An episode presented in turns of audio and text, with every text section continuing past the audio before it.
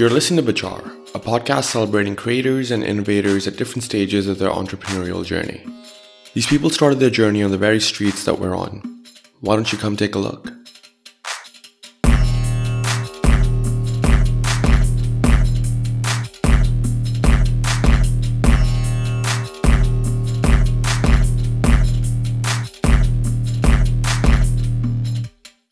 Hey everyone, welcome back to another episode of Vichar. Today we're lucky enough to not only have a young, passionate entrepreneur, but also a very old and dear friend of mine, Amrita. She, she's been someone I've known for an extremely long period of time, and her passion and love for the visual art space is one that's always existed since I've known her and became friends with her. It's actually pretty strange and cool at the same time that someone you used to speak to in high school and were friends with in high school is uh, you're now able to speak to at a much larger scale and, and talk about their passion and, and how she's actually translated this passion into creating something that's you know providing tangible value not only for herself but also for a bunch of budding freelance artists around her so i mean obviously i've known her for a very long period of time and then my co-host nub is you know we, we had a brief conversation the other day but for our viewers why don't you quickly just go ahead and tell us a little bit about yourself, Amrita? Like, you know, where you grew up and, and what you've been up to the last couple of years. Absolutely. Um, hi, everyone. My name is Amrita. I'm from Mumbai, India. I'm born and raised in Mumbai. Um, I'm 22 years old and I'm the founder of uh, The Designera, an art venture based in Mumbai as well. Amrita, thank you so much for coming on. Honestly, I'm so excited because uh, I was speaking to Shank about this um, a few days ago after our conversation, and uh, it's quite impressive to see that that someone our age is working on their passion and actually started a venture that's fully correlated to their passion, and that's something that me and Shank look and aspire to do one day, and it's, it's really great to see you doing that. Um, but yeah, I just want to dive straight in. So, um, of course, for this episode, Shank and I went through a lot of research um, to to really get a grasp of the visual arts industry in India, and something really really special stood out. I guess uh, um, I saw that the U.S., the UK, and China account for almost 80% of the 50 billion US dollar industry, the art industry in the world. Uh, which what surprises me is that why India isn't up there, um, given that we have such a large um, art heritage in our culture and also just the the sheer amount of artists in India. So could you tell us a bit more about the visual arts industry and where India is currently at within that industry and where you think it'll be in the next few years? You know, it's so funny you say that because that's the very reason that I started Designera because I think there's such a mismatch in India with the potential that's available and the platform that people get. I mean, we're one of the most culturally rich and diverse countries in the world. Artists from all over the world come to India to just sort of be immensely inspired by our colors and our festivals and our culture. And yet, our very own Indian artists um, lack that platform to really, really flourish and to thrive. Um, so I, I do think that there's a lack of resources, a lack of platform available to our Indian artists, uh, which of course is one of the primary missions of Designera that we hope to bridge that gap.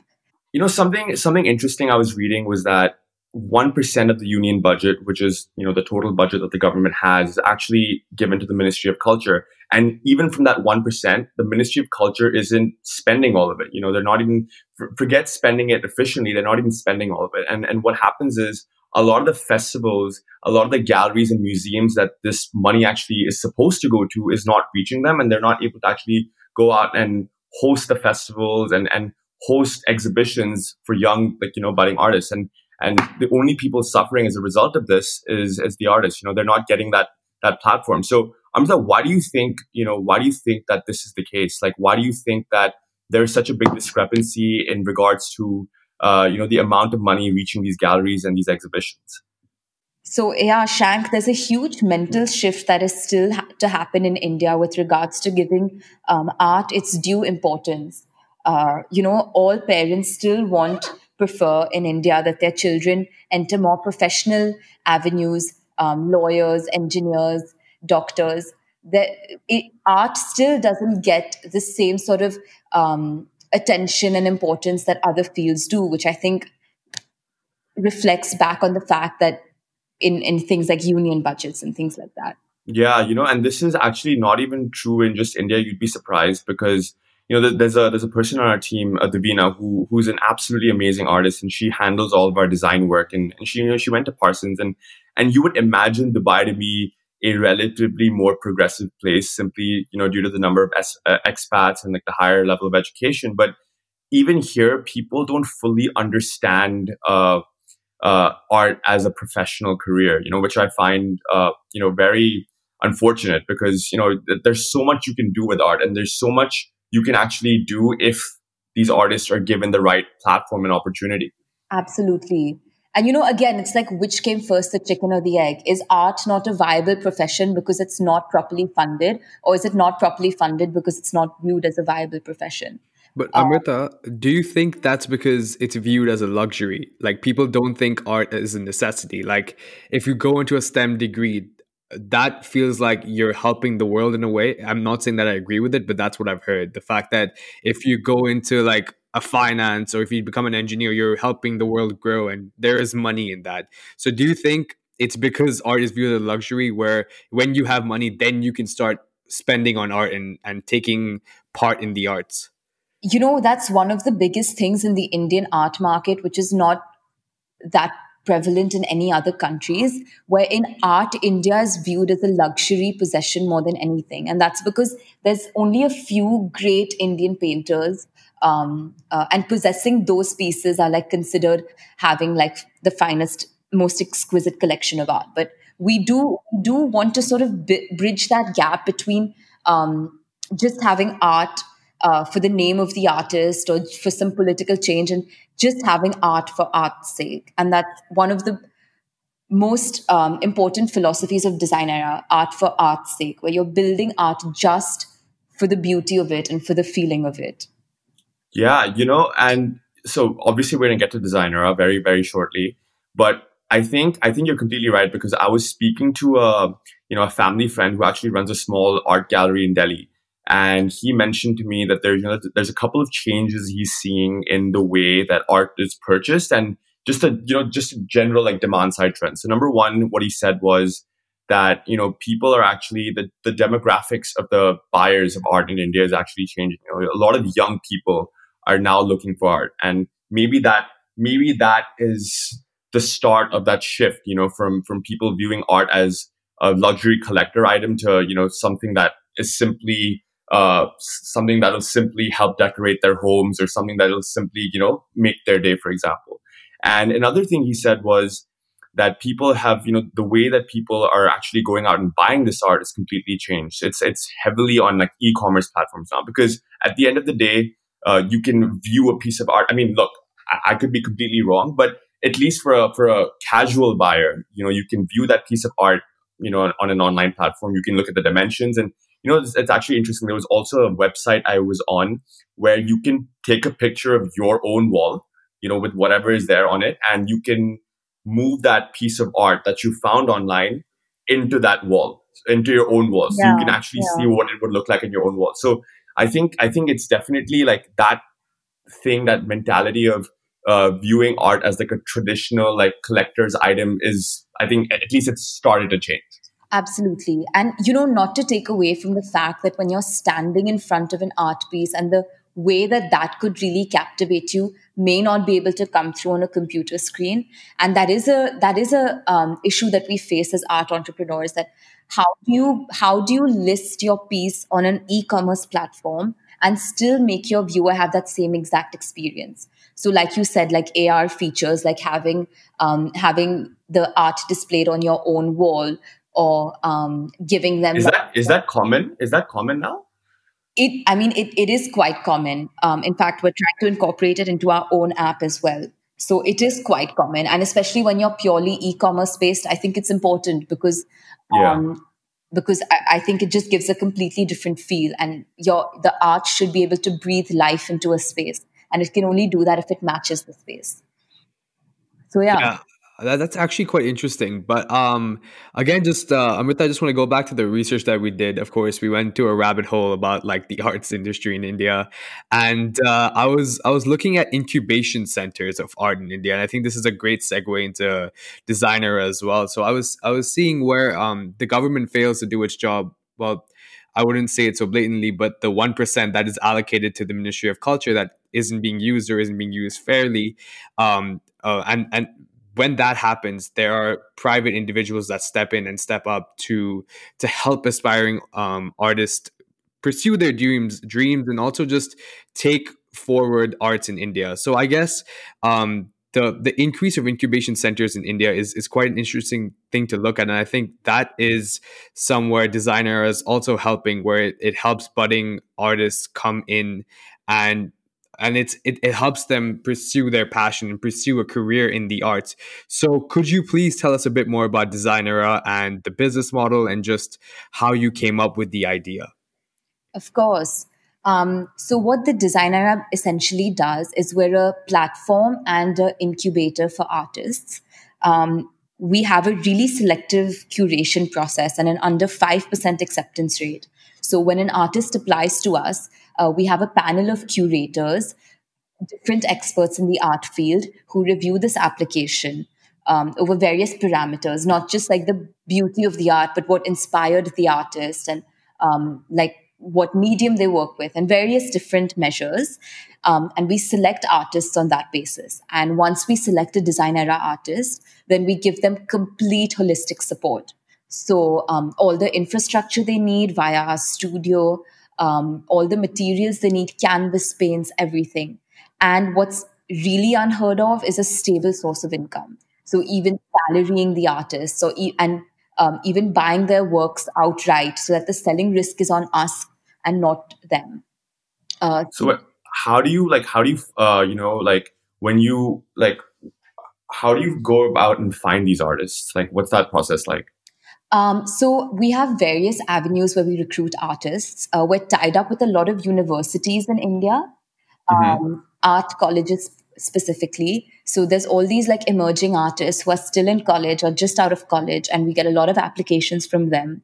Um, there are websites like Behance uh, where there are there's like a whole whole universe of artists there, and just like stunning pieces. So we get a lot of applications through there. Um, and now we've built up uh, we've built up the uh, connection so we are getting a lot of word of mouth and reference artists as well. Um, so so yeah so then these artists come to us and we purchase their pieces and we build up the portfolio. And um, we then have an e-commerce platform where uh, the pieces can be sold directly to consumers. Given the the pandemic and given everything that's happened with the economic uh, status of India right now, um, how is the e-commerce platform actually doing? Uh, are people investing, or not even just investing? Are they buying art, um, or or is it, are they looking at it from the point from a lens of a luxury good that's not necessary in these times? So there's two parts to that. One, um, I actually founded Designera full fledged during the pandemic. Okay. And to be honest, it's a great time to start a business because you have your pick of the people. Um, everyone is sort of struggling, and everybody wants to get wants to join a good venture. Right. Um, so we got really, really a great team. Uh, we had so many vendors working with us, agencies working with us to build our website. Um, so for that, so for that, the pandemic was great to sort of build up the supply. The demand, of course, however, has been quite sluggish. Um, we've used that to our advantage in the sense that it's also been sluggish for artists, right? So artists yeah. struggling more than ever. So we've been like sort of the knight in shining armor for them, and we've come purchased um, a lot of their pieces and been able to get get them working again and been able to free up their capital so they are able to do really what they do best, which is to create. Right, and this uh, you, you mentioned that you know you you pick only five percent of the artists that apply, or or five you only end up picking five of the five percent of the artists that you see potential in. So how isn't that isn't that like a very tough vetting process because five percent is like you know that's that's a difficult number to to kind of uh, you know filter out you know when you're filtering out 95% of the people that are applying so how do you how do you do that so um it is tough sometimes, but I think when I'm building the brand of Designera, there's yeah. nothing more important than quality control. And I really, really want Designera to be like a coveted place for artists to join. So, like, to really have to sort of like the Harvard of art incubators in a way. Um, yeah. Not just oh, wow. anyone and everyone. And at the same time, for our consumers, I also want to be a place where they can rely on the fact that whenever they go there, um, the works are going to be of a certain standard and a certain quality. And of course, the flip side of that is art is the most subjective field, I think. So yeah. what, we think, what Designera's curators think is beautiful may not necessarily be what, what appeals to everyone. Uh, which is why one of the toughest things of building the business was for me to set parameters because some art could not fit into the parameters but could be exquisite nonetheless. Um, so you have to have that balance of um, agility, but also stringentness in the in the artists and artworks that we're accepting. Right, and yeah. given and given your really uh, small acceptance rate, uh, low acceptance rate, um, are you looking out to even like the representation of the artists at Designera um, by looking at like other um, social classes or even expanding the the people you take from different social classes because um, I'm I'm assuming currently smaller town artists are not getting the exposure that bigger town artists get just because of the fact that there's more resources in bigger town in bigger towns. So are you going to smaller towns? Are you looking at different social classes as well to make sure that there's even representation across all boards in India? Absolutely, that's one of the most um, that's one of the biggest missions of 2021. Um, there's a whole sort of village of this of art that I've identified in Rajasthan, and they make the most stunning pieces. But they're so remote; they don't speak English or Hindi. Um, but honestly, that excites me more than anything else. The fact that they're just this like sort of hidden gem that I'm just waiting to uncover.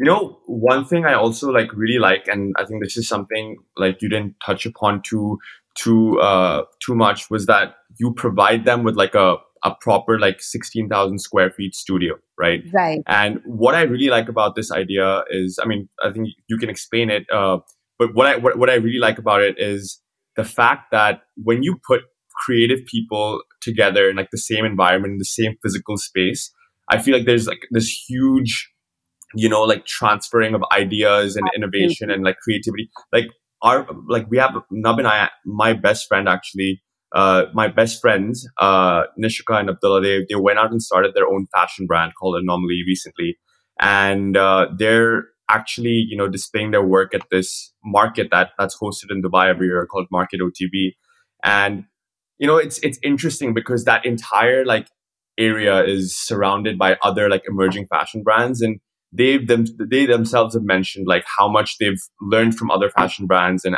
you know because there's so much to take away right like when you see other people doing similar things and working on like similar avenues you not you don't only learn about your own weaknesses but you you get inspired about other things that you can do and other ways you can succeed I couldn't agree more, Shank. And not only that, the way I've designed the space is it's supposed to serve as a source of inspiration to our artists.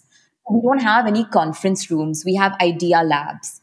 Um, oh, wow. We have brainstorm rooms where in the brainstorm room, every single surface is writable. Um, okay. From the walls to the floors to the ceilings wow. to the tables. So you just go in and you're just like bubbling with ideas, you know, and the energy is really supposed to be sort of electric when you walk in there. Um, which which I think is the whole point of the studio. And of course, um, during COVID, people were more doing working in their own studios or their home studios.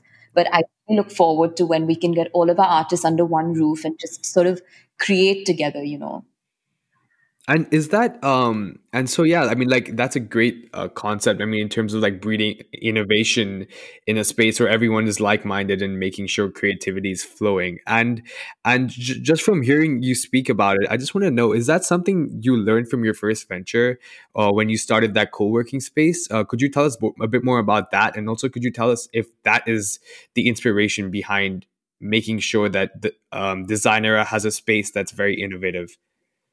Absolutely, 100%. Um, so Camlet Co-works was a venture that I that I started before Designera. Um, when I just got back from uni when I was about 17. Um, co-working was really really big at the time and i and my family business is real estate so i thought my passion for design and my sort of millennial um, like being sort of so youthful uh, and uh, the boom of co-working all came together and i began a 300 seater co-working space. And putting it together designing the spaces was just it was just so so much fun and it was amazing. And i i really do think i put together a very uh, vivacious space. Um, and that has been what what i loved in that and what i didn't love in that is one of the biggest takeaways to how i'm designing my studio now. Mm-hmm. um, uh, and I, I do think that i sort of when i designed camlet i loved it so much but then when it after it was all done um, I, I wasn't able to see through the venture because i was still learning so many things about myself and i thought that it, it, it's also what taught me that art and design is where my heart's at because that's what I enjoyed the most in the venture. Mm-hmm. Um, so yeah, so now we gave out Camlet to one entire space, one entire company. So it's not a co-working space, but it's just leased out, and I'm I'm uh, full time focused on Designera. Right, and with Designera, you know, you've you you mentioned I think in our in, in one of our earlier calls that the way you guys make money as as as Designera, and correct me if I'm wrong, is you actually buy uh, just from, from the five percent of the people that you know you accept, you buy their pieces of art and then resell them onto your e-commerce platform, right? The, uh, uh slash, slash, the marketplace that you guys have created, yeah. the online marketplace. So where do you like where do you get the capital to to actually go out and and buy some of these like pieces of art and and you also mentioned that you know you provide uh, these artists with you know a sustainable lifestyle, a stable income. So where do you where do you get the financing to do to uh, you know help you with all of that? Um, so it's all funded uh, by by myself and my by my family.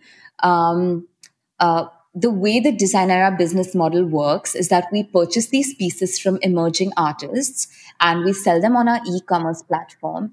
And mm-hmm. uh, parallelly, we work on really upscaling the artist um, so that the value of the pieces are constantly increasing uh, through PR activities, through marketing the artist, to getting them exhibited in places. Um, we we increase the value of um, of an art piece, and that's also one of the reasons that when a, a consumer purchases a Designera piece, it's more of an investment because that art piece value um, is is sure to go up because of the upscaling work that we do. Right. Interesting. So yeah, that's actually that's actually that's amazing because you know it's definitely I think there's I mean correct me if I'm wrong again, but there's definitely a correlation between the image of an artist and the value of their art pieces, right? Hundred and twenty five percent. Right. And uh, Amrita, from from our conversations that we've had, and also um, just what you said on in in how you buy um, the artwork from the artist. We're judging that that you have a lot of support from your family, and you're very fortunate for that as well. Um, so we we really wanted to understand how that is played into you becoming an entrepreneur. Has that played? Um, has that given you a certain uh, a higher sense of risk um, to leave, um, let's say, your studies and, and go back and, and start your own venture, or, or do you think that's just uh, that's not correlated in a way? So, you know, my father is also a first generation entrepreneur.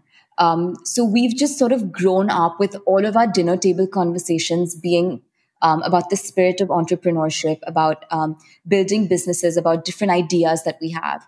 Um, my brother, he's 12 and he already has read so many business books. He's already investing.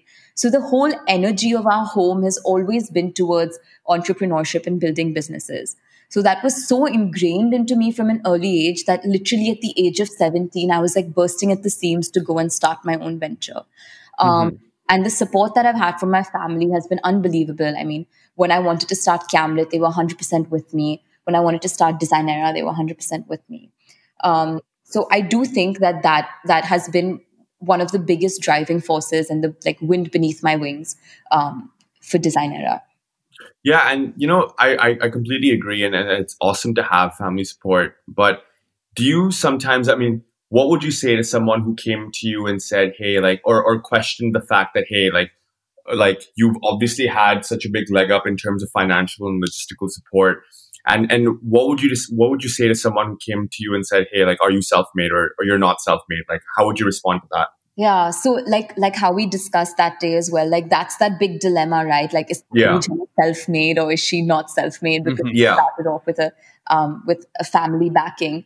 But see, like I said, like everybody in life is dealt a different hand. And what Yeah. you do with that hand and how you capitalize on that hand, that's what defines your potential, not um not sort of where you started and what you did. Like I, I'm also based in India. Like I was born in India. That also gave me a leg up because I just so happened to be um, born in a place where art is so untapped. You know, Right. Yeah. every every factor of who I am has led to me being um, me being able to found find found this venture. Yeah, and you know, I think it's a it's a super like interesting topic because I I definitely think that there's two sides to it. Like obviously on one hand, I do feel that it gives you an upper edge, right? Because it, it gives you an access to you know financial and logistical support, and it's you know the fact that your dad is himself a first generation entrepreneur, you know, gives you that like blueprint as to how to make your actually go out there and make your venture succeed. Right. But I also feel like you know this is something that all of us, Nub and I included, and and you know we'll, we'll talk about Vichar. Um, you know, we've been lucky enough to be, be able to leverage a lot of our family connections to make this podcast su- successful, right? Like Right. our some of our biggest guests, like uh, Sanjoy, uh, Sanjoy Roy, and Nikhil Nikhil Chinappa, Chinappa, yeah. were were people that Nub was able to source because someone in his family knew these people, Right. right? And what this does is it it gives us access to a you know a, a- a much bigger uh, pool of guests and network that that helps increase our listener base. But at the same time, I also feel like it doesn't tell the full story because even with access to a lot of things that you know we do, it it's not like it makes the venture a confirmed success, and it's not like it makes it, it's not like it makes life like 200% easier. It- you still have to work at it you know? And we we know like for example there, there's a lot of people uh, we know uh, who come from affluent backgrounds but have not been able to actually capitalize on the resources that they have because they they've not a been able to execute properly or they haven't been as like they haven't been as determined or haven't been able to persevere with their dreams you know, just with everything in life, it comes with a package deal, right? With that privilege also comes the responsibility. Um, so you you got to sort of take care of both things, and there's no doubt that there are so many synergies that are formed with my family real estate company. Like the space is uh, my studio space is in our thing, but I I. I used to feel sort of like, oh, people aren't to think I'm self made. But now I've just sort of started taking it in my stride and realizing that um, why, why not make the most of everything that you have. Right.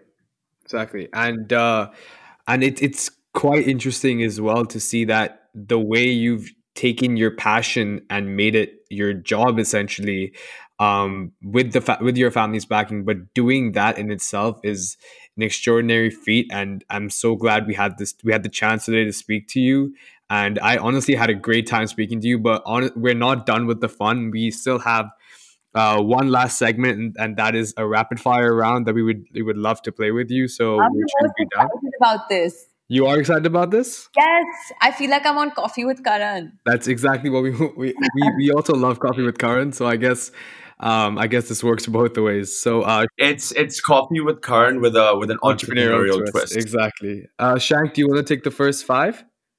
Yeah, I'll take the. There's only nine questions, bro. But yeah, I'll take the first Perfect. four. I'll take. I'll take the first All four. right. Yeah. Okay. Awesome. So, all right. So we're we're gonna ask you. Uh, we're gonna go over nine questions, and you know, just keep them rapid. And uh, Rapid yeah, fire. we're we're excited. Yeah, yeah, rapid and uh, you know, feisty. Okay. awesome. So let's get started. So number one, what does a regular day in Amrita Deora, the entrepreneur's life, look like? Um, I wake up, I work out, I go to work, and um, I have meetings. I have my whole cabin is just filled with artworks all the time. I have people coming in and out. Um, and yeah, Awesome. So when you think of the word successful, who is the first person that comes to mind and why? um, my dad, because I, I really, really, his his heart, not because of the result, but because of the work that he puts in on a day to day basis. It's the biggest source of inspiration for me. Yeah, how's he doing by the way? He's I like I I remember meeting him like a long time ago. He's he's so sweet. Very well, Shank. When you come to Bombay soon, then we'll all hang out. Yeah. whatever that is next. Yeah. Hopefully soon. Okay, so number three, what is the most important thing you weren't taught in college that your ventures taught you? There's no bigger learning than a setback or a failure. Honestly, there's n- I, I learned learn more on a day to day basis than I learned in one year of college. I like I completely I, I agree with that. Fully agree. Yeah, how much is an economics degree going to teach you at the end of the day, right? yeah, like yeah, but everyone stay in school. It's still yeah, yeah, yeah. yeah always course. get a degree for sure. Okay, number four. Uh, what do you wish you knew that you know now uh, when you started out? You know, I always used to be so afraid of asking questions in meetings because I was obviously 17, 18, and I didn't know what I was doing um, because I didn't want people to sort of look down on me and be like, oh, she doesn't know anything. But now I realize that being the youngest person in the room means you can ask whatever the hell you want, and it really doesn't matter because you are the youngest in the room. Um, yeah. Better to be a fool for a moment than a fool for life, you know.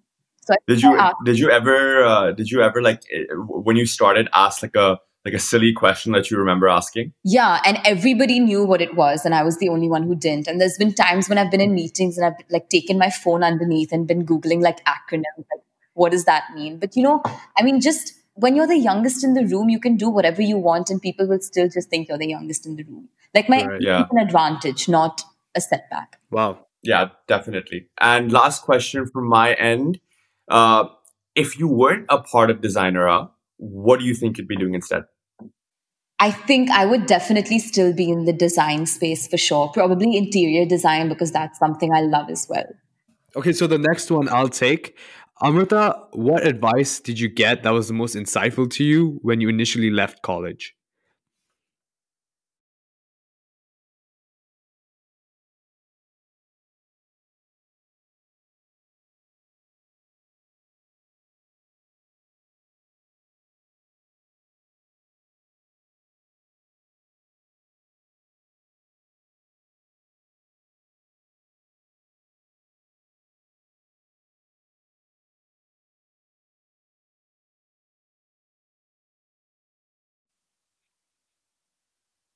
Wow. That's sick advice. That's, That's sick really advice. advice. yeah.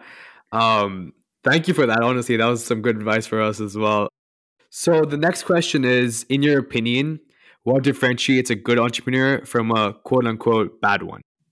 I think one of the most important things of being an entrepreneur is building your team and building your network of people and um, people who don't view their employees and their customers and um, their vendors and their, in my case, artists as their primary stakeholder and primary concern.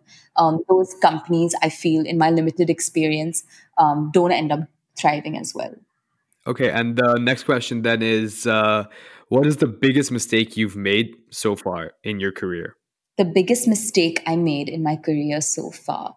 Um, I think after Camlet, it was really, I was so attached to the project that I built that it took me over a year to like let myself get over that and allow myself to begin something else.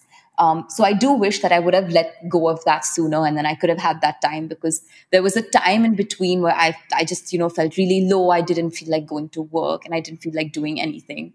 Um, so I do wish that I could have sped that process up a little bit more. All right. Okay. And uh, the last question of this rapid fire segment is What do you think the future of art in India is? And how do you think Designera is going to contribute to that? I think the demographic of art in India is changing. We have younger people, we have um, the modern pop art sort of vibe finally coming to India. And Designera is going to be a pioneer in that field my own personal taste is absolutely towards like really modern pieces where you know Indians are so quick to say like what like what is that? What has he made? You know. Um, but I think that that shift is coming to India, and I think that Designera is going to be be there when when it happens.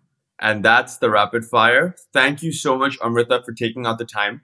Uh, we know you're a we, we know you're a busy gal, but you know we really appreciate oh, this, and uh, I'm I'm I'm so happy that we finally got to speak at least at least over this. I know it was so much fun, guys. Honestly, thank you so much. Thank you so much, Amrita. Have a great day, and uh, looking forward to speak to you soon. Well, very soon. Thank you.